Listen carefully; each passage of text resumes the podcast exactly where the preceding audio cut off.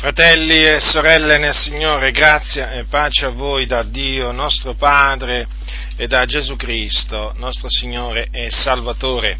Nel capitolo 6 dell'Epistola agli Ebrei, eh, si, lo scrittore parla eh, del fondamento. Eh, dice queste parole dal versetto 1 eh, del capitolo 6 agli Ebrei. Perciò lasciando l'insegnamento elementare intorno a Cristo tendiamo a quello perfetto e non stiamo a porre di nuovo il fondamento del ravvedimento dalle opere morte e della fede in Dio, della dottrina dei battesimi e della imposizione delle mani, della resurrezione dei morti e del giudizio eterno. Come potete vedere ci sono diverse cose, diverse dottrine, insegnamenti che fanno parte del fondamento. Oggi, con l'aiuto di Dio, voglio voglio parlarvi del giudizio eterno. Quindi oggi de, parlerò del giudizio eterno. Il nostro Dio è un giudice e eh, come dice, come dice eh, Salomone, Salomone nel libro dell'Ecclesiaste, prendete il libro dell'Ecclesiaste al capitolo, al capitolo 3, versetto 17, dice Salomone, ho detto in cuor mio, il Dio giudicherà il giusto e l'empio, poiché è un tempo per il giudizio di qualsivoglia azione nel luogo fissato sarà giudicata ogni opera. Naturalmente, eh, affinché ci possa essere un giudizio, c'è bisogno di chi giudica e quindi del, del giudice e poi naturalmente di chi viene, di chi viene giudicato. Ora, per quanto riguarda il giudizio che aspetta, eh, aspetta gli empi, i malvagi, bisogna dire questo, che è un giudizio di condanna.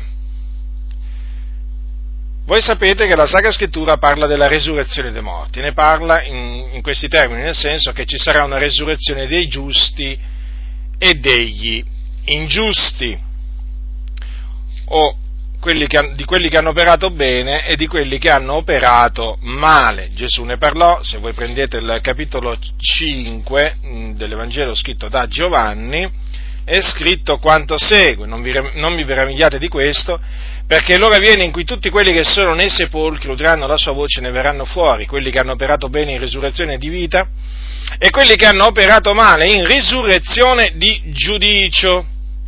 Quindi i malvagi, i malvagi eh, affinché siano eh, giudicati, affinché possano essere giudicati, devono eh, risuscitare, risuscitare. Ora, dove sono i malvagi? Naturalmente dobbiamo partire, dobbiamo partire diciamo, da un po' lontano, nel senso spiegare dove vanno i malvagi, innanzitutto spiegare dove vanno i malvagi eh, quando muoiono Ora, i malvagi quando muoiono vanno in un luogo eh, di tormento chiamato Hades, eh, tradotto eh, diciamo da, da, molti con la parola, con il termine in italiano inferno e in inglese anche è tradotto con questa, con questa espressione. Quindi quando, eh, noi ci, quando noi parliamo dell'inferno, che deriva da una parola latina, infernus, che significa luogo di sotto, ci riferiamo all'Ades o eh, allo Sheol, che era l'equivalente termine, termine ebraico. Eh, un luogo di tormento eh, nel mondo invisibile, naturalmente situato nel cuore della terra, là scendono eh, le anime dei malvagi o le anime degli empi, secondo che è scritto gli empi se ne andranno al soggiorno, al soggiorno dei morti. È un luogo di tormento perché c'è un fuoco in questo, eh, in questo luogo, un, un, vero fuoco, eh, badate, vi, vi, ricordo sempre che non è un fuoco allegorico, quello di cui parla la scrittura in merito all'Ades, come non è un fuoco allegorico, quello di cui parla la scrittura in merito all'altro eh, luogo di tormento che si chiama, preparato per naturalmente gli empi, o comunque dove, dove sono destinati ad andare gli empi, che è la, la, lo stagno ardente di zolfo. Quel fuoco è un fuoco letterale, certamente non è un fuoco che è stato attizzato da mano, eh, da mano d'uomo, ma è pur sempre un fuoco che, che ne dicano naturalmente quelli che hanno voluto nella loro ignoranza, arroganza, eh, trasformare il fuoco di cui parla la Bibbia in un fuoco allegorico, quando allegorico non è. Ora, eh, come vi ho detto, appunto, i malvagi vanno all'inferno o nell'Ades. Qui c'è il pianto, lo stridore dei denti, là sono nei tormenti. Quindi tutti coloro che sono morti nei loro peccati attualmente si trovano all'inferno. Praticamente è quello stesso luogo dove eh, si dice c'è il ricco. Vi ricordate la storia del ricco del Lazzaro? Ecco, eh, quello è il luogo che noi definiamo inferno e dove attualmente ci sono tantissime, tantissime anime nei tormenti causati dal fuoco che esiste in questo, in questo luogo di tormento. Dunque, questa è la situazione attuale di coloro che eh, sono, sono, morti nei loro, eh, nei loro peccati. E naturalmente questa sarà la situazione di coloro che moriranno, eh, diciamo, nei loro, nei loro peccati. Ma c'è un giorno, c'è un giorno stabilito anche per eh, i malvagi, per gli ingiusti, per quelli che hanno operato male, dico c'è un giorno in cui Dio li risorgerà, li risusciterà e quindi eh, loro praticamente riprenderanno quello stesso corpo eh, con, cui sono, con cui sono morti. Si tratta di una resurrezione, quindi si tratterà di una resurrezione fisica, corporale anche la loro, e eh, una volta naturalmente risuscitati saranno giudicati, appunto perché Gesù ha detto che risorgeranno in risurrezione eh, di, eh, di giudizio. Quindi una resurrezione che poi sarà seguita dal giudizio e come, come vedremo dalla, dalla, condanna, perché il giudizio appunto a cui saranno eh, sottoposti gli empi è un giudizio di condanna. Ora, quando, eh, quando avverrà la resurrezione degli empi? Secondo quello che dice la Sacra Scrittura, avverrà dopo il regno millenario.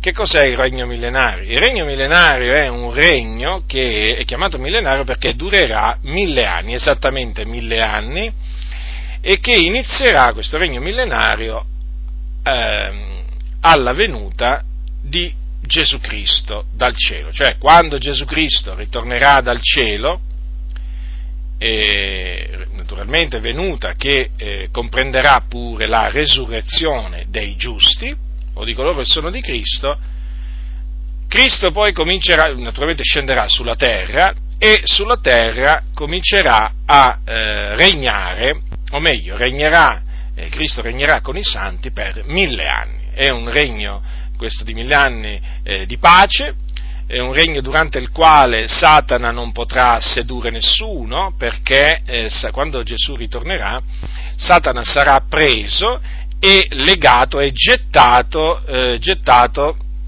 nell'abisso, e praticamente una prigione da dove lui non potrà uscire se non alla fine dei, eh, dei mille anni. Alla fine dei mille anni Satana sarà sciolto, sciolto per un tempo, e uscirà per sedurre le nazioni perché appunto Cristo e i santi regneranno sulle nazioni, quindi ci saranno delle persone su cui eh, noi assieme a Cristo regneremo. Queste nazioni saranno sedotte e si accamperanno, si raduneranno, il loro numero la Bibbia dice che è come l'arena del mare, dice la scrittura che attorneranno il campo dei santi e la città diletta, ma dal cielo discenderà del fuoco e le divorerà. E il diavolo, che eh, le, le sedurrà sarà gettato nello stagno di fuoco e di zolfo. Ecco, dopo che è avvenuto tutto ciò, avverrà appunto il giudizio degli empi. Ecco che cosa dice la Sacra Scrittura a tale riguardo. Il capitolo 20 dell'Apocalisse, prendete il capitolo 20 dell'Apocalisse, dal, leggerò dal versetto 11 al versetto 15. Poi vidi un grande trono bianco e colui che vi sedeva sopra, dalla cui presenza fuggirono terra e cielo, e non fu più trovato posto per loro e vidi morti grandi e piccoli che stavano ritti davanti al trono e i libri furono aperti. E un altro libro fu aperto che è il libro della vita e i morti furono giudicati dalle cose scritte nei libri secondo le opere loro. E il mare rese i morti che erano in esso e la morte e l'Ades resero i loro morti ed essi furono giudicati ciascuno secondo le sue opere e la morte e l'Ades furono gettati nello stagno di fuoco. Questa è la morte seconda, cioè lo stagno di fuoco. E se, alcuno, se qualcuno non fu trovato scritto nel libro della vita, fu gettato nello stagno di fuoco. Alcune traduzioni, al posto di e se alcuno non fu trovato scritto, eh, mettono, traducono chiunque non fu trovato scritto nel libro della vita, fu gettato nello stagno di fuoco. Questo naturalmente ve lo dico perché potete trovare delle versioni della Bibbia, sia naturalmente in inglese o in francese o in altre lingue, che possono avere questa, questa variante. Ora, come potete vedere, dunque, eh, tutti, tutti, i morti, piccoli e gra- grandi e piccoli, eh, notate bene, notate bene, grandi e piccoli, eh, un giorno risorgeranno, risorgeranno e compariranno davanti al trono di Dio, cioè davanti a Dio che è il giusto giudice, per essere giudicati, per essere giudicati secondo le loro opere. Opere che naturalmente sono state scritte nei libri. Infatti vorrei che notaste che al versetto 12 c'è scritto i libri furono aperti, notate, eh? i libri furono aperti. Poi dice un altro libro fu aperto che è il libro della vita, ma è evidente che quando la Bibbia dice che i morti furono giudicati dalle cose scritte nei libri, eh, si evince che eh, saranno giudicati i morti dalle cose scritte nei libri, che naturalmente escludono quelli, da questi libri è escluso il libro della vita, perché nel libro della vita ci sono eh, i nomi di coloro, eh, di coloro che sono, eh, che sono di, di Dio si chiama Libro della vita dell'agnello. Questi nomi appunto sono stati scritti nel libro della vita fin dalla fondazione del mondo, però nel libro della vita ci sono anche tanti nomi che non sono stati scritti eh, là fin dalla fondazione eh, del mondo e sono appunto i nomi, i nomi de, degli empi che poi sono quelli che adoreranno, adoreranno la, eh, adoreranno la bestia, per esempio, quando essa sarà, sarà manifestata. Ora, saranno giudicati dunque, saranno giudicati in base alle loro opere. È evidente dunque che siccome, eh, siccome che il giudizio sarà proporzionato alle loro opere, il giudizio non sarà uguale per tutti. D'altronde, d'altronde eh, non potrebbe essere altrimenti, perché altrimenti, cioè, eh, perché ci sarebbe bisogno di giudicarli. Se devono essere giudicati secondo le loro opere, è evidente che ci saranno coloro che avranno operato delle, delle, dei peccati, diciamo, avranno operato più peccati di altri, magari dei peccati più gravi di altri, di altri peccati, e quindi naturalmente il giudizio, il giudizio che Dio infliggerà sarà proporzionato alle, alle, alle, loro colpe, praticamente alle colpe eh, degli uomini. Che sia così, cioè che naturalmente ci saranno dei, eh, dei giudizi che varieranno da persona a persona, da empio a empio, ecco, fu confermato da Gesù stesso. Se voi prendete, eh, se voi prendete Matteo, Matteo prendete Matteo al capitolo 11. Gesù quando riprese le città che non si erano ravvedute, eh, le città nelle quali era stata fatta la maggior parte delle sue opere potenti, appunto eh, non si erano ravvedute. E allora Gesù le riprese. Ascoltate le parole di Gesù, capitolo 11 di Matteo, dal versetto 20. Eh? Allora, allora egli prese a rimproverare le città nelle quali era stata fatta la maggior parte delle sue opere potenti, perché non si erano ravvedute. Guai a te Corazin, guai a te Bezzaida, perché se in Tiro e Sidone fossero state fatte le opere potenti compiute fra voi, già da gran tempo si sarebbero pentite con cilice e cenere, però vi dichiaro che nel giorno del giudizio la sorte di Tiro e di Sidone sarà più tollerabile della vostra. E tu, Capernaum, sarai forse tu innalzata fino al cielo? No, tu scenderai fino nell'Ades, perché se in Sodoma fossero state fatte le opere potenti compiute in te, ella sarebbe durata fino ad oggi, però io lo dichiaro nel giorno del giudizio, la sorte del paese di Sodoma sarà più tollerabile della tua.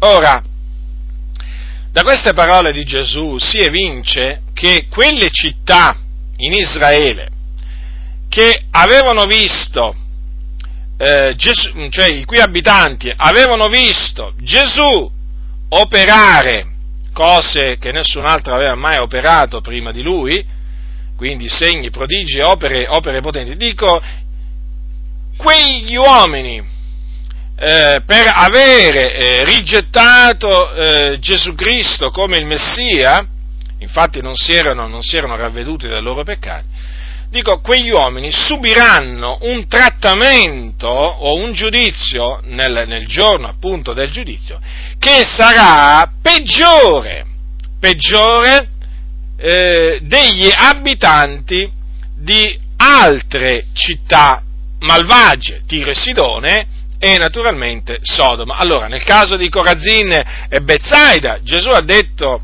eh, che mh, mm, la sorte che toccherà, cioè il giudizio praticamente che sarà inflitto a Tiro e Sidone nel giorno del giudizio, sarà più tollerabile, quindi sarà inferiore al giudizio che sarà inflitto agli abitanti o alle città di Corazin e Bezzaida. Poi, nel caso di Capernaum, che voi sapete, la scrittura definisce la città di Gesù, la sua città eh, precisamente è, è definita nel, nel Vangelo, ehm, eh, per quanto riguarda Capernaum, dove Gesù fece molte opere potenti, eh, badate bene, cosa, di, cosa ha detto Gesù? Cosa ha detto Gesù? Che nel giorno del giudizio la sorte del paese di Sodoma e quindi dei sodomiti sarà più tollerabile della sorte che si abbatterà o sarà riservata agli abitanti di Capernaum. Quindi è evidente che il giudizio, il giudizio eh, su, eh, su, Capernaum sarà più pesante, eh, sarà più grave di quello che sarà inflitto a Sodoma. E vi ricordo che Sodoma era una città malvagia.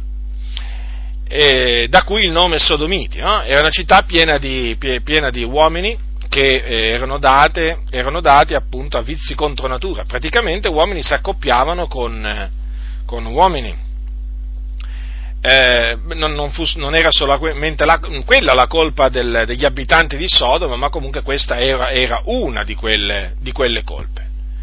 Eh, vivevano anche nell'ozio indolente, non sostenevano la mano del povero, queste sono le altre colpe di Sodoma. Comunque ecco, vi vorrei mm, fare notare appunto che Gesù ha detto che il giudizio che in quel giorno sarà inflitto contro Sodoma sarà più tollerabile di quello che sarà inflitto a Capernaum. Qui parla appunto eh, del, della sorte, capisce? capite? La sorte che eh, sarà, cioè sarà, mm, sarà data a Sodoma sarà una sorte, diciamo, peggiore, peggiore cioè inferiore, inferiore, a quella che sarà, eh, che sarà riservato, che è riservata a Capernaum. Quindi vedete che eh, gli abitanti di Capernaum furono, sono reputati più colpevoli di quelli di Sodoma. Per quale ragione? Perché hanno visto, hanno visto Gesù Cristo operare opere potenti hanno visto opere potenti, cose gloriose, meravigliose, operate da Gesù Cristo per la, la potenza di Dio, ma gli abitanti di Capernaum non si ravvidero. E avete notato che in tutti e due i casi Gesù ha detto, Gesù ha detto che eh, il Dio sapeva praticamente che se in Tiro e Sidone fossero state fatte le opere potenti compiute in Corazina e Bezzaida, esse si sarebbero pentite, cioè ravvedute, come anche nel caso di Sodoma. Il Signore ha detto che se in Sodoma fossero state fatte le opere potenti compiute in Capernaum, Sodoma sarebbe durata fino ad oggi e quindi questo significa che si sarebbe ravveduta.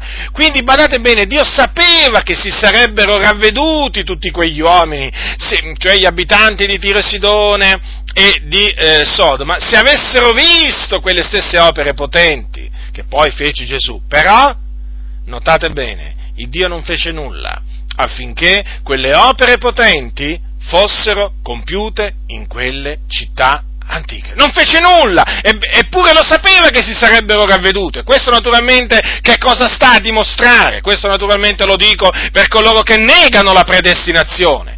Perché mh, mm, quelli che negano la predestinazione dicono sì, ma Dio semplicemente sapeva che noi ci saremmo ravveduti. Ecco perché noi abbiamo creduto. Ecco perché ci siamo ravveduti, semplicemente perché Dio sapeva. Beh, ma allora anche in questo caso Dio sapeva che si sarebbero ravveduti, Gesù lo ha detto. Se Gesù le ha dette queste cose vuol dire, vuol dire che evidentemente le sapeva, le sapeva il, il Dio Padre. Come faceva a saperle Gesù? È evidente questo, no? Ora, se le ha dette Gesù vuol dire che il Padre gliel'ha ordinato di dire. Per fare capire che cosa questo? Che il Dio sapeva che cosa sarebbe avvenuto se avesse fatto sì che delle opere potenti fossero compiute in Tiro e Sidone e in Sodoma. Sapeva che si sarebbero ravvedute quelle città e quindi che non sarebbero state distrutte. Ma quantunque sapesse ciò, non fece nulla per salvare quelle città.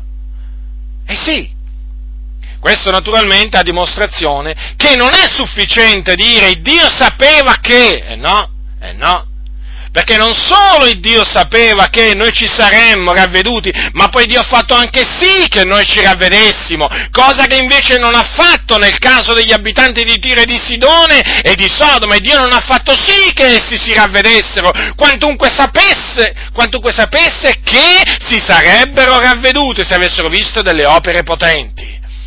E quindi ai contenziosi, ai contenziosi, cioè a coloro che negano la predestinazione, eh, vorrei dire come spiegate allora? Come spiegate tutto ciò? Come spiegate? Chiaramente voi non avete una spiegazione, perché voi naturalmente negate la predestinazione. Però la spiegazione è evidente. Il Dio non fece nulla per menarli al ravvedimento, per indurli al ravvedimento, e sapeva che se avesse fatto fare delle opere potenti, quelli sarebbero veduti, perché i nomi di quelle persone non erano state scritte nel libro della vita sin dalla fondazione del mondo. Perché solo a coloro i cui nomi sono scritti nel libro sin dalla fondazione del mondo, che Dio a suo tempo dà la grazia di ravvedersi di credere nel Signore Gesù Cristo. Certamente non a tutti farà vedere delle opere potenti, non a tutti darà una visione come la diede a Saulo a Tarso mentre andava a Damasco, perché a molti a molti il Signore li salverà semplicemente dandogli ravvedimento, ma senza fargli vedere nessuna visione, senza nessuna opera potente. Questo naturalmente dimostra che Dio fa quello che vuole, anche sul come salva. Però vedete in questo caso,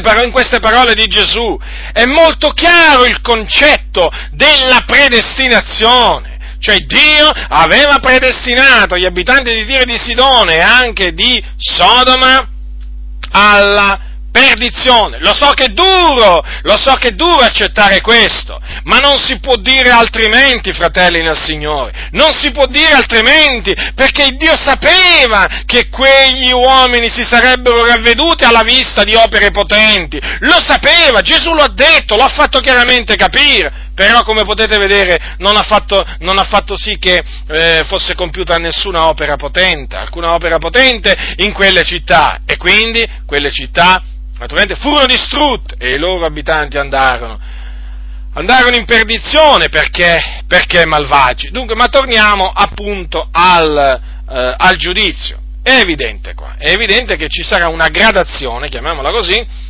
nel giudizio che il Dio infliggerà, infliggerà agli empi. Anche quando, anche quando Gesù eh, ripre- eh, mise in guardia i suoi discepoli dagli scribi, se voi prendete, eh, se voi prendete il capitolo 12 di Marco, mh, mm, voi sapete che Gesù metteva in guardia i suoi discepoli, no? metteva in guardia su- i suoi discepoli dagli scribi, dai farisei, dai sadducei, il Signore metteva in guardia, perché Gesù eh, ci, teneva, eh, ci, teneva, a mettere in guardia, quello naturalmente che oggi non fanno molti, oggi molti non ci tengono a mettere in guardia i fratelli, cioè i discepoli di Cristo, mm, da, mm, dagli impostori, dai lupi, non ci tengono, noi ci teniamo perché naturalmente seguiamo le orme di Cristo. Allora, al capitolo 12, versetto 38, diceva nel suo insegnamento, guardatevi dagli scribi, i quali amano passeggiare in lunghe vesti, ed essere salutati nelle piazze, ed avere i primi seggi nelle sinagoghe, i primi posti nei convinti, nei, nei conviti. Essi che divorano le case delle vedove e fanno per apparenza lunghe orazioni, costoro riceveranno una maggiore condanna. Notate? Notate? Quindi una maggiore, cioè una condanna superiore. Chiaro, il Dio è giusto, fratelli del Signore. Dio è un giudice giusto e essendo un giudice giusto, chiamato anche il giudice dei vivi e dei, e dei morti, egli ama la giustizia, è, è un giusto giudice perché Dio ama la giustizia. E siccome che ama la giustizia, infliggerà agli empi eh, la condanna che essi si meritano, fermo restando naturalmente, fermo restando che gli empi saranno tutti gettati nello stagno ardente di fuoco e di zolfo, perché la Bibbia lo dice, la Bibbia lo dice molto chiaramente. Però naturalmente ci viene anche detto che c'è chi riceverà una condanna maggiore e una condanna inferiore. Certamente sempre di condanna si tratterà, sempre di un'eterna condanna, di un'eterna infamia, di un eterno tormento, perché lo stagno ardente di fuoco e di zolfo è chiamato anche il fuoco eterno e là saranno tormentati nei secoli dei secoli tutti coloro che vi saranno gettati. Quindi, fermo restando questo, comunque sia, eh, ci saranno eh, coloro che ah, riceveranno una condanna superiore, una condanna eh, inferiore. Non ci viene detto dalla Sacra Scrittura, in effetti, questa gradazione in che cosa consisterà, o meglio, le, le differenze delle varie condanne, non, non ci viene detto, però, cioè, eh, personalmente mi basta sapere, mi basta sapere che il Dio giudicherà gli uomini secondo le loro opere e quindi emetterà dei giudizi, dei giudizi giusti. Naturalmente non ci possiamo aspettare altro che giudizi giusti dal giusto giudice. E vi ricordo che coloro che saranno eh, gettati nello stagno eh, ardenti di fuoco e di zolfo sono i codardi, gli increduli, gli abominevoli, gli omicidi, i fornicatori, i stregoni, i idolatri, tutti i bugiardi, poi naturalmente ci sono i sodomiti, e naturalmente eh, tutti coloro i cui nomi non sono scritti nel libro della vita. E lo ribadisco, eh, i loro nomi non sono scritti nel libro della vita fin dalla fondazione del mondo. Fin dalla fondazione del mondo. Ora, infatti, è scritto avete notato, no? Se qualcuno non fu trovato scritto nel libro della vita fu gettato nello stagno di fuoco, o ah, come altri traducono, chiunque non fu trovato scritto nel libro della vita fu gettato nello stagno di fuoco. Nel capitolo, nel capitolo 16, eh, nel capitolo 16, eh, scusate, 17 dell'Apocalisse, si parla, eh, si parla appunto di quelli cui nomi non sono stati scritti in questo libro. Ascoltate cosa dice la Bibbia. Allora, 17, capitolo 17, versetto 8. La bestia che hai veduta era e non è e deve salire dall'abisso e andare in perdizione. E quelli che abitano sulla terra, i cui nomi non sono stati scritti nel libro della vita fin dalla fondazione del mondo, si meraviglieranno, vedendo che la bestia era e non è, verrà di nuovo. Questi stessi qua, questi stessi qua sono coloro che adoreranno, adoreranno, eh, allora, adoreranno la bestia. Infatti, se voi prendete il capitolo 13 dell'Apocalisse, al versetto, dal versetto 7, dice della, del, o meglio, al versetto 8, e tutti gli abitanti della terra, i cui nomi non sono scritti fin dalla fondazione del mondo nel libro della vita dell'agnello che è stato immolato, l'adoreranno. Notate? notate? Quindi chi, chi, chi sono coloro che adoreranno la bestia in quel periodo? Sono appunto coloro i cui nomi non sono stati scritti fin dalla fondazione del mondo nel libro della, eh, della vita. E siccome che c'è scritto poi al capitolo 14 dell'Apocalisse, se qualcuno adora la bestia e la sua immagine e, e, e ne prende il marchio sulla fronte o sulla mano, bevrà anche egli del vino dell'ira di Dio mesciuto puro nel calice della sua ira e sarà tormentato con fuoco e zolfo nel cospetto dei santi angeli e nel cospetto dell'agnello e il fumo del loro tormento sale nei secoli dei secoli e non hanno requie né giorno né notte quelli che adorano la bestia la sua immagine e chiunque prende il marchio del suo nome. Ora dico, dato che è scritto così, è evidente, è evidente che costoro sono destinati alla perdizione.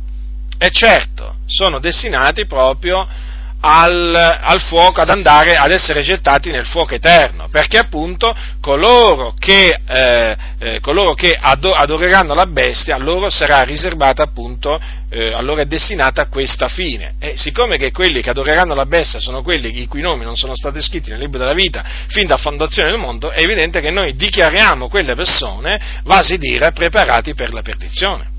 Eh, lo so, questa è un'espressione naturalmente che non piace a molti, ma è biblica, è biblica. Fratelli del Signore, ciò che è biblico lo dobbiamo proclamare. Noi non dobbiamo proclamare ciò che non è biblico, ma quello che è biblico lo dobbiamo proclamare. Anche se naturalmente è duro da accettare, anche se magari non lo comprendiamo appieno, però che possiamo fare, fratelli del Signore? Possiamo mica tacere, eh? Non possiamo mica tacere come fanno tanti. Perché tacere quando la Bibbia non tace? Eh? Cioè, chiaramente, se la Bibbia non parla di una cosa, io tranquillamente non ne parlo, perché voglio dire, eh, non ne parla, però se ne parla ne devo parlare pure io. Quando Paolo parla dei vasi d'ira, dei vasi d'ira preparate per la petizione, ne parla ai Romani quando dice e che va, v'è mai da replicare se Dio volendo mostrare la sua ira e far conoscere la sua potenza ha sopportato con molta longanimità dei vasi d'ira preparati per la perdizione? Ora è chiaro, eh, che, va, che v'è mai da replicare? C'è qualcosa da replicare verso il Signore? Qualcuno ha qualcosa da dire? Ma Signore perché hai fatto così? Tu hai fatto male, ma guarda, non ti permettere tutte queste cose qui? E chi è colui che ardirà a dire queste cose al Creatore? Eh? Quindi il Signore sopporta con molta longanimità che cosa? I vasi d'ira preparati per la perdizione. E naturalmente Naturalmente tutto ciò avviene perché Dio vuole mostrare la sua ira e far conoscere la sua potenza. D'altronde, fratelli del Signore, eh, il nostro Dio, il nostro Dio deve, deve, comunque sia far vedere che Lui è un Dio che si adira, deve comunque sia far vedere che Lui è un Dio potente. È evidente quindi che ci devono essere delle persone oggetto di questa sua ira e sono appunto i vasi d'ira preparati per la perdizione. Vi ricordate Faraone? Il Signore indurò il cuore a lui e ai suoi servitori, cioè agli egiziani, per quale ragione? Per manifestare la sua potenza, per eh, riversare la sua indignazione sull'Egitto, sugli idoli, sugli dei d'Egitto pure. Capito? E allora naturalmente il Signore gli indurò il cuore a Faraone e agli egiziani, ai suoi servitori, affinché non lasciasse andare il suo popolo di Israele. E così il Signore eh, avrebbe avuto ed ebbe la possibilità di colpire Faraone e i suoi servitori l'Egitto con delle gravi piaghe. E poi a un certo punto il Faraone, forzato da una mano potente che è la mano di Dio, fu costretto alla decima piaga a cacciare via e a lasciare andare via gli israeliti. E naturalmente per quale ragione? Per, come disse il Signore, come gli disse il Signore a Faraone, per mostrare in te la mia potenza. Ecco, il Signore fa quello che vuole e per mostrare la sua potenza sopporta. Sopporta, sopporta con molta longanimità i vasi d'ira preparati per la benedizione, ma arriverà il giorno naturalmente che Dio riverserà su di loro la sua ira, la sua indignazione, in quel giorno ci sarà la manifestazione del giusto giudizio di Dio. Quando lui riverserà la sua ira e la sua indignazione contro, contro gli empi, contro i vasi d'ira preparati per la perdizione, contro gli idolatri, i codardi, i ladri, i bestemmiatori, eh, gli omosessuali, i pedofili, si parla tanto di pedofilia oggi, sapete che fine fanno i pedofili? Eh. I pedofili vanno là, nello stagno ardente di fuoco e di zolfo. Eh. I stregoni, streghe, stregoni, quelli che praticano la magia, non importa se nera o bianca, vanno là, nello stagno ardente di fuoco e di zolfo, gli adulteri, i fornicatori. Ecco, là sono tutti destinati ad andare là costoro, gli idolatri. Gli idolatri! Chi sono gli idolatri? Gli idolatri sono quelli che si fanno stato immagini, che poi loro chiamano sacri. Eh? La Bibbia li chiama idoli e si prostrano davanti a tali cose, davanti a queste opere d'uomo. Si prostrano e rendono loro il servizio, il culto e finiscono col rendere il culto alle creature o alla creatura anziché al creatore che è benedetto in eterno. Chi sono gli idolatri? Gli idolatri sono i buddisti. Buddisti. Avete visto i buddisti rendere il culto alle statue di Buddha? Quelli sono idolatri. Induisti. Induisti, sì, quelli che naturalmente eh, sono della religione induista, che naturalmente adorano un sacco, un sacco di idoli, là, Krishna e tutte, eh, Shiva e tutti i loro, tutti i loro dei, quelli sono idolatri. Quelli naturalmente che in mezzo alla giungla, naturalmente, poi ci sono quelli che adorano gli alberi, ci sono quelli che adorano le montagne, il serpente, la mucca, insomma, chiaramente gli idolatri sono, eh, sono diffusi in tutta la faccia della, della, terra, poi naturalmente ci sono quelli che hanno innalzato degli idoli nel loro cuore, no? Perché poi ci sono anche quelli, no? Quante volte avete sentito magari dei giovani dire, ah, quello è il mio idolo! riferendosi a un cantante, a un giocatore di calcio, quello è il mio idolo. A dire la verità ci sono pure certi credenti che non si vergognano di usare questa espressione, il mio idolo. Quale tuo idolo? Noi abbiamo un Dio, non un idolo. Noi non abbiamo, non abbiamo idoli. Noi abbiamo un Dio vivente e vero e Lui solo è degno di essere adorato, servito, riverito, temuto. Ora voglio dire, e naturalmente ci sono i cattolici romani, anche quelli sono idolatri, come? Fratello, non giudicare. Quando si toccano i cattolici romani, tu puoi toccare i buddisti, puoi toccare, puoi toccare gli induisti, puoi toccare gli animisti, puoi, puoi, dire che sono idolatri quelli che adorano il cane, la mucca, il serpente, ma quando si arriva ai cattolici romani ci sono persino certi credenti che se ne, se ne escono fuori dicendo, ma no, fratello, ma quelli credono in Gesù, Ehm, no, ma quelli non sono idolati, sono un po' confusi, un po' confusi, po' confusi, eh, io direi molto confusi, anzi, direi totalmente confusi, non molto confusi. Ma come fa? Ma come fa uno che ha conosciuto, o meglio che è stato conosciuto dall'unico vero Dio, a prostrarsi davanti a un pezzo di gesso, a un pezzo di ferro? Eh, che rappresenta Maria, o cosiddetto Padre Pio, o San Gennaro, o Sant'Antonio, ma come fa? Come fa? Come fa un credente nel quale dimora, dimora lo Spirito della verità, lo Spirito di Dio, che lo induce, lo spinge ad adorare Dio in Spirito e verità? Ma come fa un credente, un vero cristiano, un vero discepolo di Cristo, a prostrarsi davanti a una statua? Ma non può, non può, quello è un idolatra! Quello è un idolatra, quello è uno che cammina secondo i desideri della carne, quello è qualcuno che fa qualcosa in abominio a Dio, quello è uno che non conosce il Dio.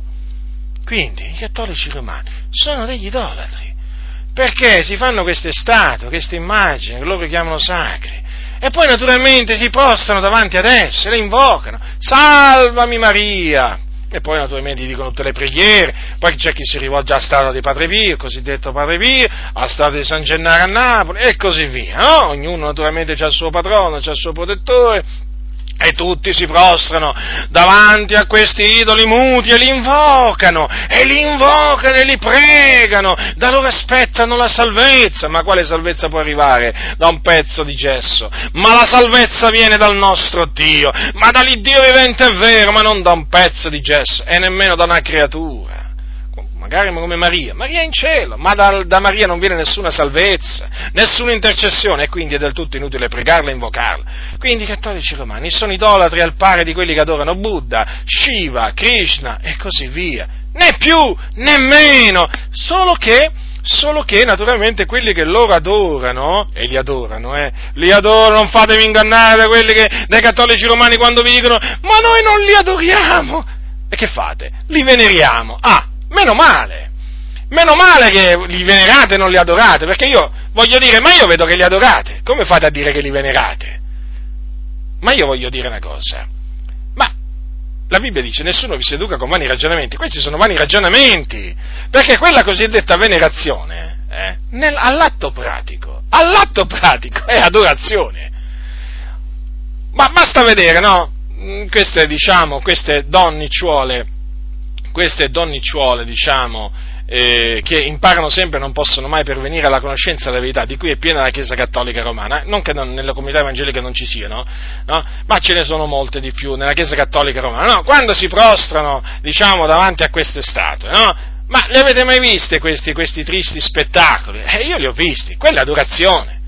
Quelli invocano una statua, quelli gli rendono il culto, gli rendono un servizio, quella è idolatria e va condannata e da essa bisogna mettere in guardia e non bisogna vergognarsi di dire ai cattolici romani convertitevi dai vostri idoli, dagli idoli muti, da quegli spauracchi dei vostri idoli, convertitevi all'Iddio vivente e vero per servire il Signore Dio e aspettare dai cieli il suo figlio Gesù Cristo. Non bisogna vergognarsi, bisogna dirlo. Mi sono concentrato un po' sull'idolatria perché perché naturalmente in questa nazione voi sapete che in ogni città, ogni città, ogni paese c'è il suo patrono, c'è la sua festa patronale, è molto diffusa l'idolatria in questa nazione cosiddetta cristiana, cosiddetta cristiana perché questa è una nazione pagana, è una nazione pagana. E infatti naturalmente poi si vedono questi spettacoli indecorosi, prendono la statua, se la mettono sulle spalle e la cominciano a portare per le vie del paese o della campagna, correndo, sembrano veramente che vengono presi da uno spirito che comincia a agitarli, vanno in delirio, in delirio, per quegli spauracchi dei loro idoli, vanno in delirio. E che sono questi cristiani? Quelli sono idolatri. Chiamiamo le cose con il loro nome, fratelli nel Signore. Chiamiamo gli idolatri idolatri, come chiamiamo gli idoli idoli, chiamiamo anche quelli che servono, adorano gli idoli con il loro nome. Idolatri, eh? E non vi, fate, non vi fate ingannare da quelli che vi dicono non giudicare, eh, perché noi stiamo giudicando. Ma non dall'apparenza, ma naturalmente stiamo giudicando con giusto giudizio, perché mm, cioè, agli, occhi, agli occhi del Signore, o alla luce della Sacra Scrittura, uno che si prostra davanti a un pezzo di gesso eh, e lo prega, e lo prega, lo invoca e lo invoca, o lo serve, se lo porta sulle spalle, alla luce di quello che dice la Bibbia, è un idolo, è un idolo, è un idolatra idolatra. E gli idolatri, la Bibbia dice, la loro parte sarà nello stagno ardenti fuoco e zolfo. Là ci andranno pure i bugiardi, quelli che praticano la menzogna, eh? Quelli naturalmente che prendono piacere a mentire, eh? che sanno di mentire, mentono sapendo di mentire, perché chiaramente tutti noi falliamo in molte cose nel parlare, ci può, scapp- ci, ci può scappare, anzi ci, scappa, ci, scappano delle cose inesatte quando parliamo, nella moltitudine delle parole non manca la colpa, dice la Sacra Scrittura, ma vedete, chiaramente dobbiamo chiedere perdono al Signore ogni volta, quando ci rivolgiamo al Signore, chiedere sempre al Signore di purificarci da ogni iniquità. Però sapete che cosa io ho notato? Ho notato che la menzogna, la menzogna è proprio praticata, non è insegnata ma praticata sì. Nelle comunità evangeliche è molto praticata la menzogna. Ci sono pastori che mentono, fratelli. Ci sono pastori che proprio mentono spudoratamente. Non solo contro la verità, ma anche ad altri fratelli. Dicono le menzogne come quelli del mondo, né più né meno. Questi sono bugiardi. La Bibbia questi li chiama bugiardi, perché prendono piacere nella menzogna. Capito? Non è che la odiano la menzogna, o magari quando qualcuno gli fa notare che hanno mentito si pentono, si rammariano. No! Che cosa? Questi qua ti assagano, ti sbranano, sono capaci pure a metterti sotto disciplina. Eh sì, adesso mettono sotto disciplina chi riprende, chi riprende o chi riprova le opere infruttuose delle tenebre. Quindi state molto, state molto attenti, eh, fratelli nel Signore, perché queste categorie di persone, gli increduli, ecco, per esempio, prendiamo gli increduli, no? Eh, chi sono gli increduli? Quelli che non credono, quelli che non hanno creduto. Mm. Ma qualcuno dirà, qualcuno potrebbe dire a tale riguardo, ma tu che dici, fratello? Ma allora anche quelli che non hanno creduto senza avere mai sentito parlare dell'Evangelo, anche quelli la Bibbia chiama increduli? E come li chiama la Bibbia? Credenti? La Bibbia quelli li chiama increduli, non hanno creduto. Non hanno creduto Certamente non hanno sentito, ma non hanno creduto, comunque sia. Non hanno creduto nell'Evangelo, sono morti nei loro peccati, da increduli. Ora, qualcuno lo so che a tale riguardo, no, naturalmente si infuria. Sì, perché alcuni quando sentono queste cose si infuriano. Allora dice, ma che colpa ne aveva? Come che colpa ne aveva? Tutti hanno peccato, Dio ha rinchiuso tutti sotto peccato. Qualcuno potrebbe dire, eh, qualcuno potrebbe, qualcuno potrebbe, dire sì, però non aveva sentito, sai. La Bibbia dice invece tutti coloro che hanno peccato avendo, senza legge, guardate cosa dice la Bibbia, tutti coloro che hanno peccato senza legge periranno pure senza legge. Notate pure. Capitolo 2, versetto 12 dei Romani. Lo ribadisco, tutti coloro che hanno peccato senza legge periranno pure senza legge, ma c'è scritto che periranno, periranno! D'altronde Gesù ha detto, chi non avrà creduto sarà condannato. Ma non è che saranno condannati solo coloro che non avranno creduto dopo aver avuto l'opportunità, o meglio, dopo aver sentito parlare dell'Evangelo, ma anche coloro che non hanno creduto, eh, diciamo, e che sono morti dopo non aver sentito mai parlare dell'Evangelo. Eh, sono increduli queste persone, non si possono definire in altra maniera. State attenti, state attenti, io vi metto in guardia da quelli naturalmente che vorrebbero, diciamo, gli riservano una sorta di salvezza hm, a, costo, a quelli che non hanno mai sentito parlare dell'Evangelo, perché non è così, fratelli. D'altronde, d'altronde Gesù altrimenti non avrebbe detto andate per tutto il mondo e predicate l'Evangelo ad ogni creatura. Eh, se l'Evangelo è la potenza di Dio per la salvezza di ognuno che crede, è evidente che colui che naturalmente sarà salvato crederà nell'Evangelo che ha sentito pare ovvio, no? Eh, ma vi ricordate che cosa dice anche, che cosa dice Paolo, Paolo ai Romani? Paolo ai Romani dice queste parole molto semplici, dice così, eh, come udiranno, o meglio, come crederanno in colui del quale non hanno udito parlare? Quindi, vedete fratelli, queste parole, ascoltate, domanda di Paolo, come crederanno in colui del quale non hanno udito parlare? Non potranno no, credere in colui del quale non hanno udito parlare, e quindi se non crederanno, rimangono increduli increduli erano e increduli rimangono. Come crederanno in colui del quale non hanno udito parlare? Ecco perché poi la domanda successiva è, e come udiranno se non v'è chi predichi? Ecco perché è fondamentale predicare l'Evangelo ai peccatori, per dargli l'opportunità di ascoltare l'Evangelo, l'Evangelo che può salvare chi crede naturalmente, perché l'Evangelo non può salvare chi non crede. Dunque vedete pure gli increduli, gli omosessuali, naturalmente cosa vi parlo? Il tempo verrebbe bene qui, anche gli omosessuali. Sapete che oggi esistono i cristiani omosessuali. Naturalmente cristiani tra virgolette, però li chiamano così. Ce ne sono molti di questi cristiani omosessuali nelle, nelle comunità valdesi, battiste, metodiste, luterane, e sono diciamo una nuova generazione, di, una nuova generazione storta e perversa che porta appunto il nome di cri, generazione di cristiani, capito? Ma questi non sono cristiani, questi sono peccatori. Quali cristiani? I cristiani sono i discepoli di Cristo, che seguono le orme di Cristo e che quindi si santificano. Eh? Questi qua, questi qua, questi omosessuali, non sono dei cristiani questi sono dei peccatori a cui bisogna dire ravvedetevi, convertitevi dalle vostre opere malvagie, altrimenti perirete all'inferno e in quel giorno, e in quel giorno comparirete davanti al trono di Dio e sarete gettati nello stagno ardente di fuoco e di soffo, perché là vanno i sodomiti, là vanno gli omosessuali. A proposito, è bene chiamarli omosessuali e sodomiti, perché voi sapete che adesso in Italia, in Italia diciamo, in base a una sentenza recente, chi definisce queste persone gay mh, hm, rischia, diciamo, una certa, eh, come si dice, una certa sanzione.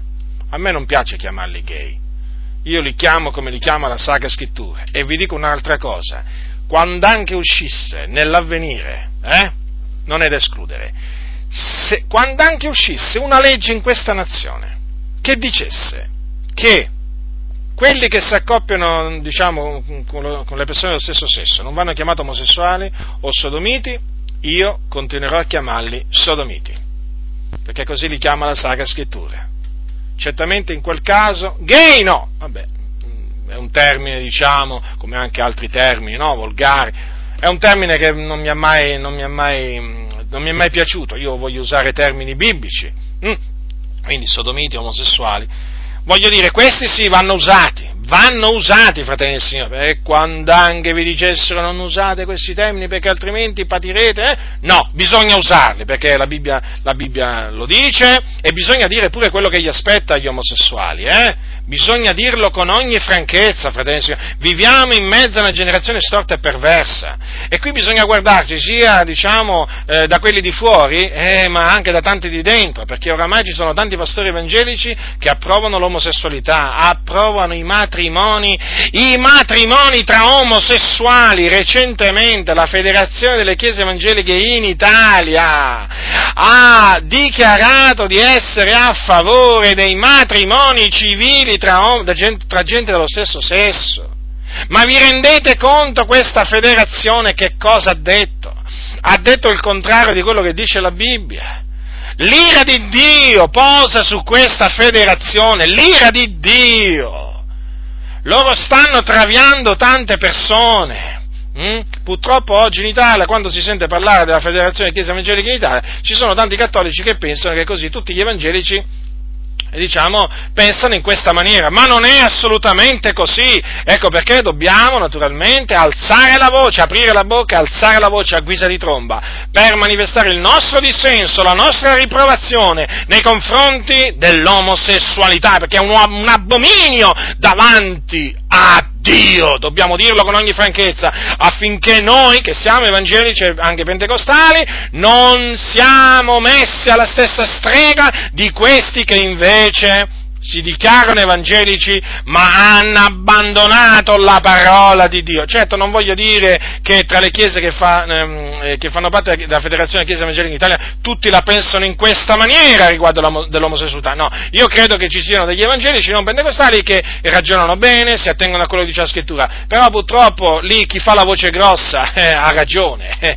lì la maggioranza vince come naturalmente quasi in tutte le denominazioni, comunque in questa federazione la maggioranza vince. Che dice la maggioranza? Che appunto i matrimoni tra gente dello stesso sesso sono consentiti. Questa è un'abominazione e se qualcuno tra questi pastori della federazione delle chiese evangeliche in Italia mi ascolta, questo ti voglio dire, ravvediti, tu che ti sei messo a parlare, a ragionare in questa maniera, sappi che l'ira di Dio è sopra di te, ti devi ravvedere, ti devi ravvedere, convertirti dalle tue vie malvagie, dai tuoi pensieri malvagi, perché quello che dici, quello che fai è in abominio all'Iddio vivente e vero. Quindi dobbiamo dirlo con ogni franchezza. Naturalmente è bene ribadire queste cose, fratelli, perché riguardano comunque sia sempre il fondamento del giudizio eterno, perché il giudizio giudizio appunto di condanna aspetta tutti costoro, come gli adulteri. Eh, gli adulteri.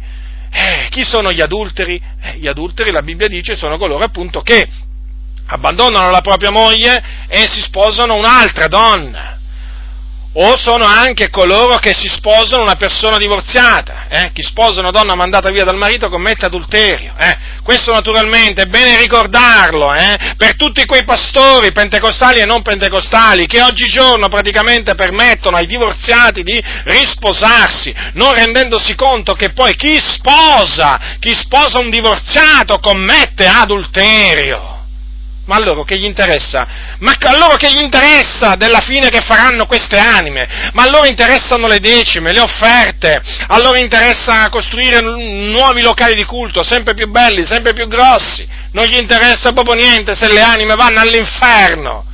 No, e poi, e poi hanno il coraggio di dire che questi non hanno commesso adulterio. E che cosa hanno commesso?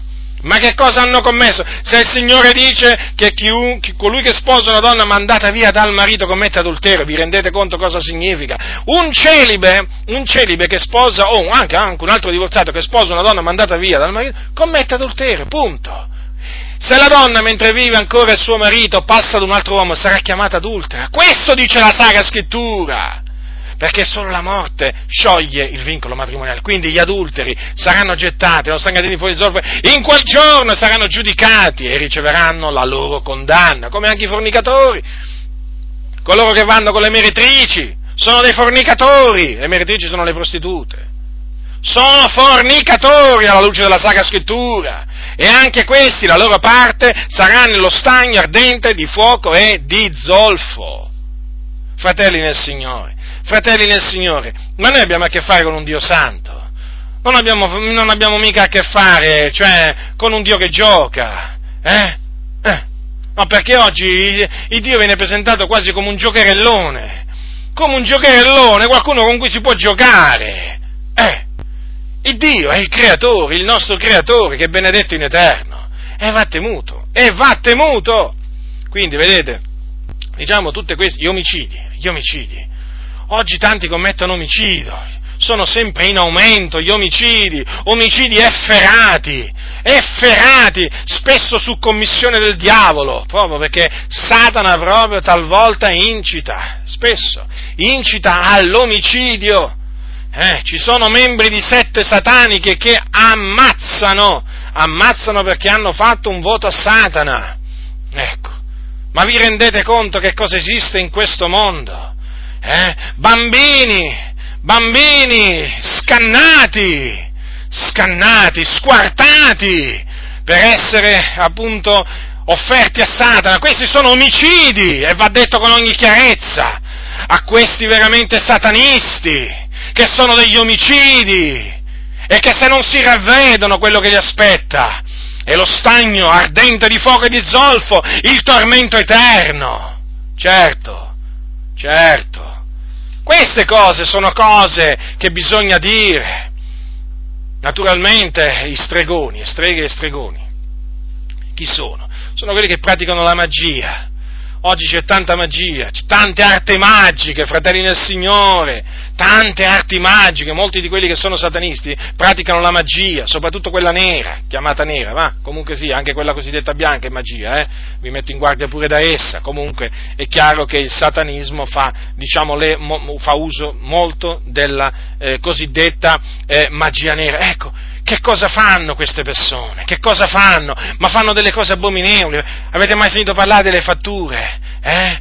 Eh, sì, esistono, esistono, non è che sono cose che ci inventiamo. Sì, sono maghi che a pagamento, a pagamento fanno morire delle persone invocando degli spiriti maligni contro quelle persone e questi maghi sono degli omicidi sono degli omicidi, eh, naturalmente, pratico, o comunque sia, si rendono eh, partecipi di un omicidio. Questi sono persone in abominio a Dio, chi pratica la stregoneria, in questa nazione ce ne sono tanti che praticano la stregoneria, e tanti di questi stregoni la mattina si presentano con la cravatta, belli vestiti, belli improfumati in banca, eh, e talvolta anche in, in luoghi altolocati della società lo ribadisco, in luoghi altolocati della nostra società, anche a livello politico. Ci sono persone che praticano la magia, magia nera, che fanno fare fatture, attenzione,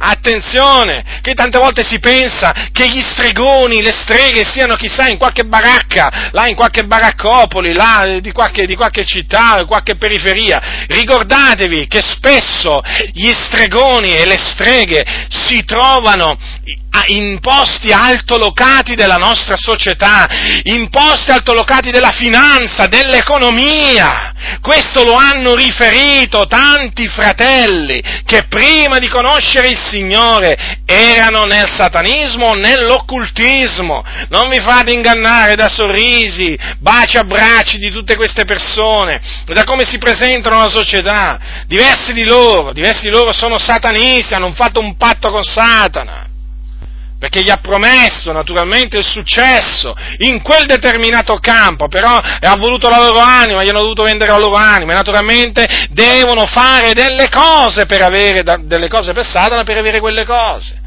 Comunque sia, sono persone che in una maniera o nell'altra hanno a che fare con l'occultismo. Certo, ci sono gli stregoni, quelli di professione, chiamiamoli così, però ricordatevi che nella, nell'alta società, nella, ma di quasi tutte le nazioni, eh, tutte le nazioni eh, ci sono persone proprio dedite, dedite alla stregoneria, alla stregoneria, e che sono amici di maghi, amici, amici di maghi di streghe. Attenzione, eh, fratelli nel Signore, Qui riproviamo queste cose, le riproviamo, noi le riproviamo le opere infruttuose delle tenebre, eh, perché così dobbiamo fare. Questo la Sacra Scrittura ci comanda di fare. E i ladri, eh, quanti sono ladri? Eh, non ci sono mica poi solo i ladri di galline, ci sono anche quelli che rubano tanti soldi. Eh, i ladri, anche quelli, dove pensate, che, dove pensate che il Signore li manderà poi quando compariranno davanti a Lui? Non stagni ardente di fuoco di zolfo, gli ubriachi, pure loro, sì, ci sono pure gli ubriachi, quelli che abusano delle bevande, delle bevande alcoliche, anche quelli non erediteranno il regno di Dio, saranno gettati poi in quel giorno nello stagno ardente di fuoco e di zolfo, gli effeminati, quelli che hanno atteggiamento femminile, i molli, molli, sono chiamati anche molli, eh, anche questi, sapete, ci dobbiamo comportare virilmente, non da femminuccio noi uomini. Ma perché ci sono alcuni che queste cose non le dicono, hanno vergogna di dirlo, ma queste cose vanno dette, ci dobbiamo portare virilmente. Eh? Gli uomini non devono fare femminucce, non devono avere atteggiamenti femminili e non si devono nemmeno lasciare crescere, lasciare crescere la chioma come delle donne, che se tu li vedi da dietro pensi che siano delle donne, poi si voltano e dici, oh, sono uomini. Quello era un uomo, oh, guarda un po', eppure da dietro sembrava una donna, vergogna! Questa è una società che permette queste cose, ma noi li riproviamo queste cose. Effeminati! Ci sono molti che sono effeminati, sapete. Quindi, e poi ci sono gli avari. Chi sono gli avari? Gli avari sono quelli che amano il denaro. Che amano il denaro. L'amore del denaro è radice di ogni sorta di male. Dice la Sacra Scrittura. Ecco, dove vanno gli avari? Gli avari vanno là, nello stagno ardenti fuoco di zolfo. Là il Signore li giudicherà. Ah, poi ci sono gli oltraggiatori, i bestemmiatori. Eh? Quanta gente bestemmia il Signore? Quanta gente prende piacere nell'offendere, nell'insultare il prossimo? Questi sono oltraggiatori. Non erediteranno il regno di Dio nemmeno loro. La loro parte, non stanno ardenti di fuoco di zolfo. Poi ci sono i rapaci, cupidi, persone veramente bramose, bramose bramose sempre di avere, più hanno e più vogliono avere, vogliono, e naturalmente ambiscono ad avere le cose degli altri, eh, capite? Questi sono rapaci, eh. Ora, poi ci sono gli ingiusti, eh, pure gli ingiusti ci sono, sapete? E chi sono gli ingiusti? Eh, quelli che non praticano la giustizia di Dio, quelli che non cercano la giustizia di Dio. E tra questi chi ci sono? Chi c'è? Ci sono quelli naturalmente che, parlo dei credenti, che portano anche altri credenti dinanzi ai tribunali degli infedeli. Paolo dice, quando ammonì i santi di Corinto, eh, li ammonì perché c'erano alcuni tra di loro che portavano, avendo delle liti con altri fratelli, portavano questi fratelli davanti ai tribunali degli, degli ingiusti, anziché portarli dinanzi ai santi. Paolo li ammonì duramente, poi gli disse anche, poi gli disse anche, mh, mm, queste parole qua, non sapete voi che gli ingiusti non erediteranno il regno di Dio? Eh? Perché questa domanda, dopo averli ammonito a tale riguardo? Eh?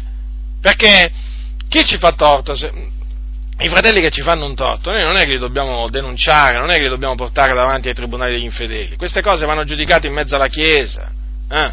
da giudici costituiti in mezzo alla Chiesa, ecco, non vanno portati davanti agli infedeli.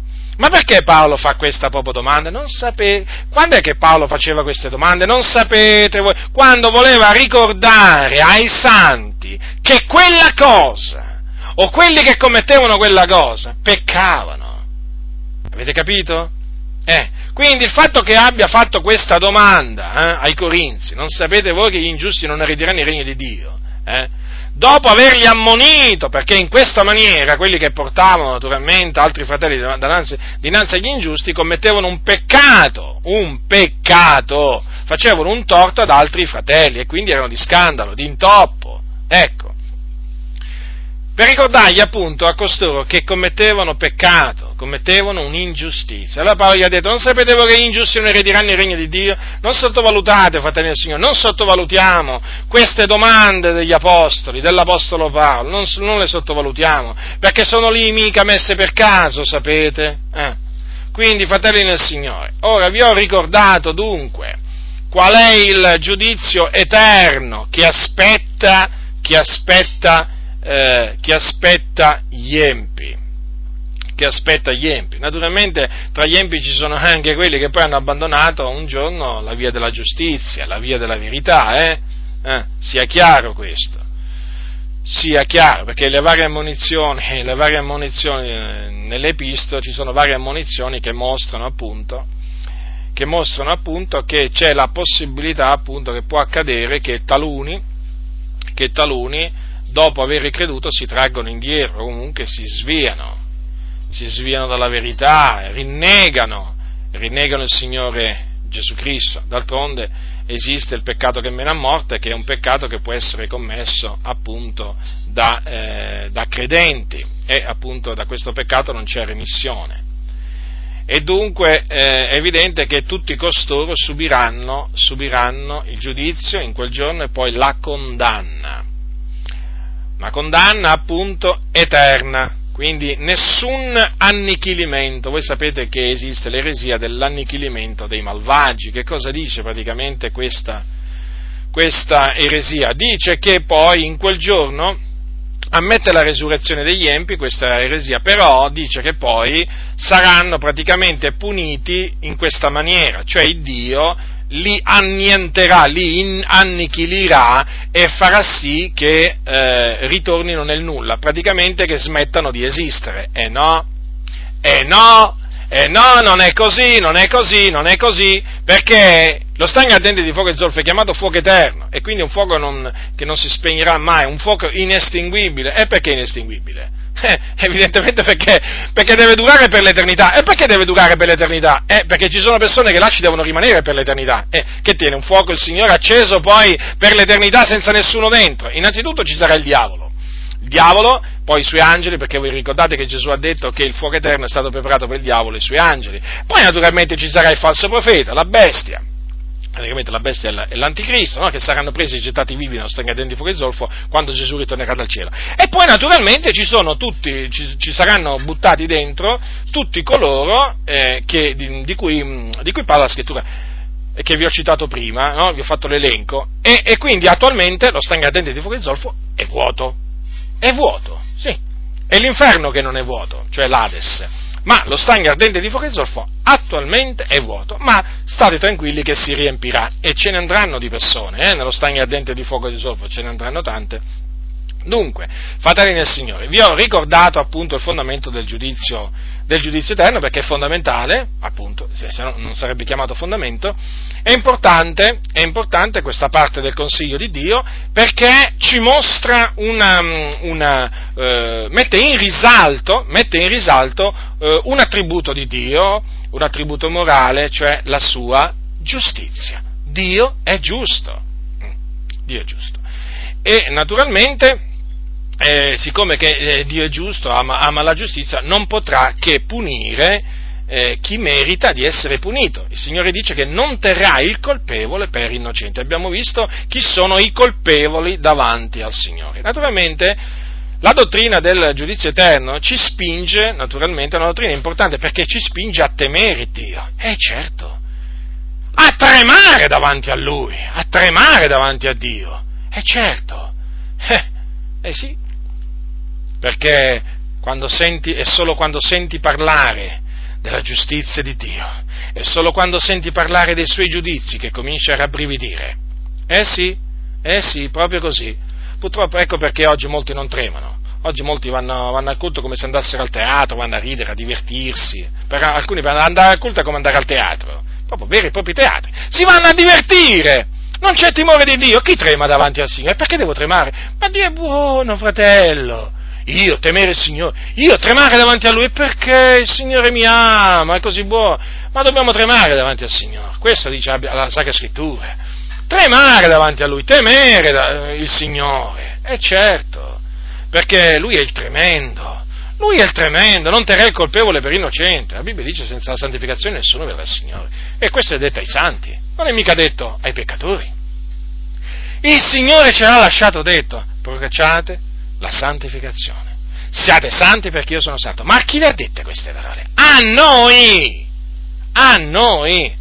E dunque questa, la, la, dottrina del giudizio eterno ci spinge a condurci, come dice, come dice un bel passo dell'Apostolo Pietro, dell'Apostolo Pietro, a condurci con timore durante il tempo del nostro pellegrinaggio. Certo, perché chiaramente, considerando che Dio è giusto, nel considerare che lui non terrà il colpevole per innocente, eh, eh, allora noi naturalmente cominciamo a essere indotti a temerlo, per come dire, ma se il Signore punirà quelli, eh, eh, punirà anche me se io mi abbandono a questo, a quell'altro peccato, se io mi, mi rimetto a servire le concupiscenze carnali. E certo, ecco perché è importante parlare del giudizio eterno affinché tutto ciò costituisca un freno, perché sapete, sapete c'è bisogno di mettere un freno, è come se c'è bisogno, qui sembrano tutti sfrenati. E allora molti conduttori sono come Aronne che lasciò lasciò il popolo sfrenarsi dietro, la, dietro, l'idolatria. No, no, i conduttori non devono lasciare sfrenare assolutamente il popolo di Dio, né dietro l'idolatria né, né, né dietro eh, nessun altro peccato, ma devi cercare in tutte le maniere di frenare il popolo. E una delle maniere è quella appunto di annunziargli il giudizio eterno e quindi di parlargli della giustizia di Dio e quindi di parlargli dei giudizi, poi appunto del giudizio che Dio infliggerà agli empi in quel giorno. Dunque, fratelli del Signore, studiamoci di servire, di offrire il nostro culto al Signore con timore e con tremore, perché, lo ribadisco, Dio è un giusto giudice, è un Dio che sa dire ogni giorno, pensate un po'. È lento all'ira, però intanto la Bibbia dice che si adira ogni giorno, eh? Questo naturalmente sempre, sempre per coloro no, che parlano sempre dell'amore, dell'amore di Dio, della sua bontà. Dio è un giusto giudice che si adira ogni giorno. Quindi offriamo il nostro culto al Signore in spirito e verità e con timore e con tremore, considerando appunto che Lui non terrà il colpevole per innocente. Consideriamo, fratelli, la fine che aspetta. Gli empi la fine che aspetta appunto tutti quelli appunto che abbiamo, che abbiamo visto. È una fine orribile. Il tormento eterno, un tormento senza fine. Quindi, fratelli del Signore, santifichiamoci nel cospetto di Dio.